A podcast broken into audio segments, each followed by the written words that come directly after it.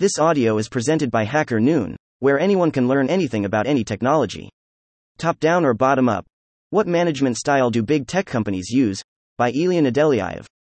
Greater than management style is a crucial factor that greatly impacts the success of any greater than organization, and this is especially true in the dynamic world of big tech. There are two main approaches to management and decision making a business can adopt top down and bottom up. Top down management is defined by a hierarchical decision making process, while bottom up management emphasizes collaboration and input from employees at all levels. So, what management style do big tech companies use, and why? In this article, I will take a closer look at these high powered firms and the management styles they have adopted. What is top down management? While this may seem counterintuitive at first, top down management, a traditional hierarchical approach to decision making, is commonly used in big tech. Some might view this approach as outdated, yet, top down management does have its perks. When top leaders make decisions, they are passed on to the rest of the organization, which provides clear direction and helps all employees work towards the same objectives. The hierarchy that comes with top down management is actually very useful when IT comes to keeping decision makers accountable, especially when dealing with strict regulations for user privacy and security and tackling compliance issues. The approach's efficiency is also rooted in its clear chain of command, which helps make decision making and task execution much more streamlined. Apple, Microsoft, and IBM have been longtime proponents of top down management. At Apple, CEO Tim Cook and other top execs are the ones making all the big decisions, while at Microsoft, decision making has traditionally been concentrated at the top, although they did become more collaborative in recent years. And let's not forget IBM, which has a long history of top down management, having, in fact, pioneered the approach in the early 20th century. Yet, the approach definitely has drawbacks that can affect morale. One major issue is that it can stifle creativity and innovation. When decisions are made at the top, employees at lower levels may not have the opportunity to provide input or share their unique perspectives.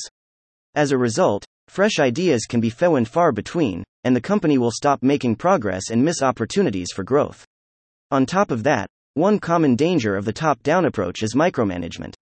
It robs the team of a sense of ownership over their work and their ideas, which makes it easy for them to become frustrated. What is the bottom up approach? The bottom up approach is a newer and more flexible strategy. This makes it an ideal fit for the tech industry, which prioritizes innovation and disruption. Unlike top down management, the bottom up approach lets everyone have a say in decision making.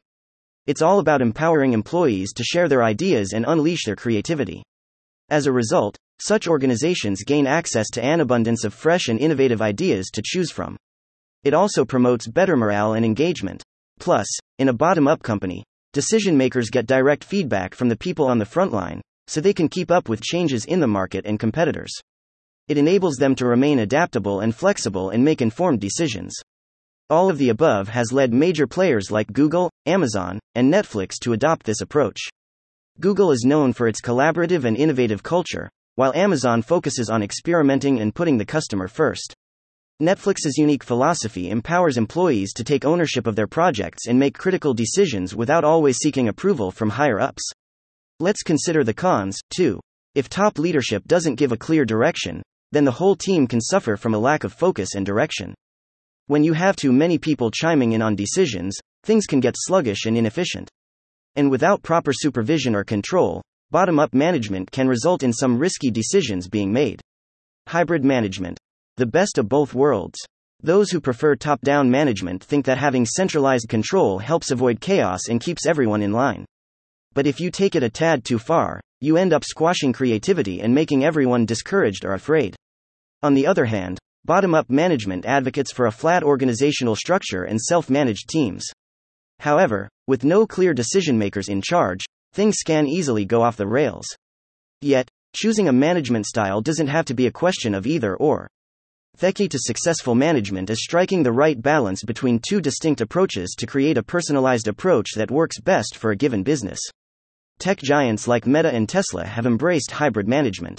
Meta is well known for its highly collaborative culture but also has a clear chain of command to ensure decisions are made smoothly. Tesla encourages innovation and employee input but also has a strong leadership structure for when tough decisions need to be made. With hybrid management, a business is empowered to choose a course of action based on both high level strategy and real world insights. This approach makes teamwork better, more flexible, and more creative. It lets everyone share their thoughts and opinions while still having guidance from top level leaders. What to consider when choosing a management style?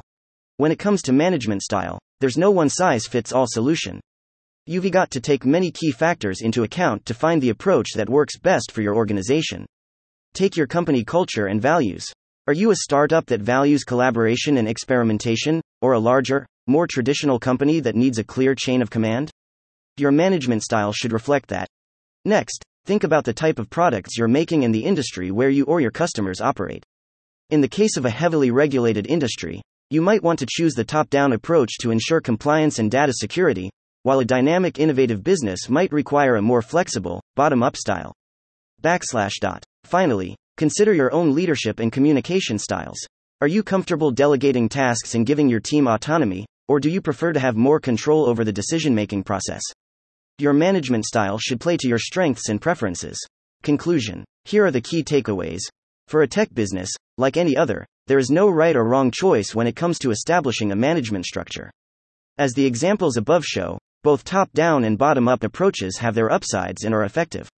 More often than not, it all comes down to having strong and adept leadership in place that recognizes which style is best suited to the company and adapts accordingly. So, if you are a tech business owner, Consider the company goals and culture, as well as your strengths as a leader.